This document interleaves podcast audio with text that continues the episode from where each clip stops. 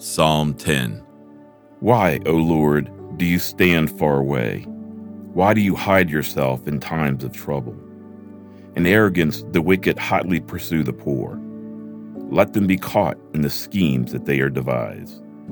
For the wicked boast of the desires of his soul, and the one greedy for gain curses and renounces the Lord.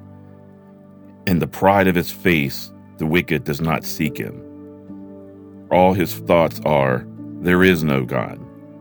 His ways prosper at all times. Your judgments are on high, but out of his sight.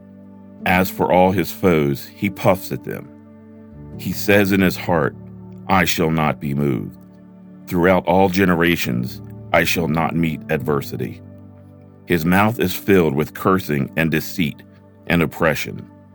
Under his tongue are mischief and iniquity. He sits in ambush in the villages. In hiding places, he murders the innocent. His eyes stealthily watch for the helpless. He lurks in ambush like a lion in his thicket. He lurks that he may seize the poor. He seizes the poor when he draws him into his net. The helpless are crushed, sink down, and fall by his might.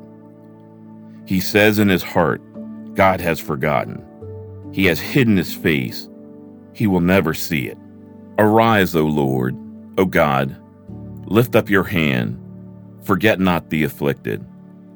Why does the wicked renounce God and say in his heart, You will not call to account?